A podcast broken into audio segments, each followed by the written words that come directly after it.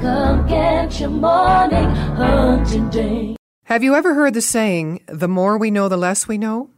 Then why is it how much we know often serves to define our worth? Is it more knowledge that we need to express our nature, to enliven our spirits?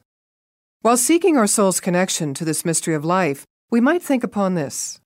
God, or the truth of our nature, is found by subtraction, not addition. As we open to the higher wisdom within ourselves by surrendering our need to know, or even to understand, our sense of connection to life, and therefore our personal worth, begins to add up in a whole new way.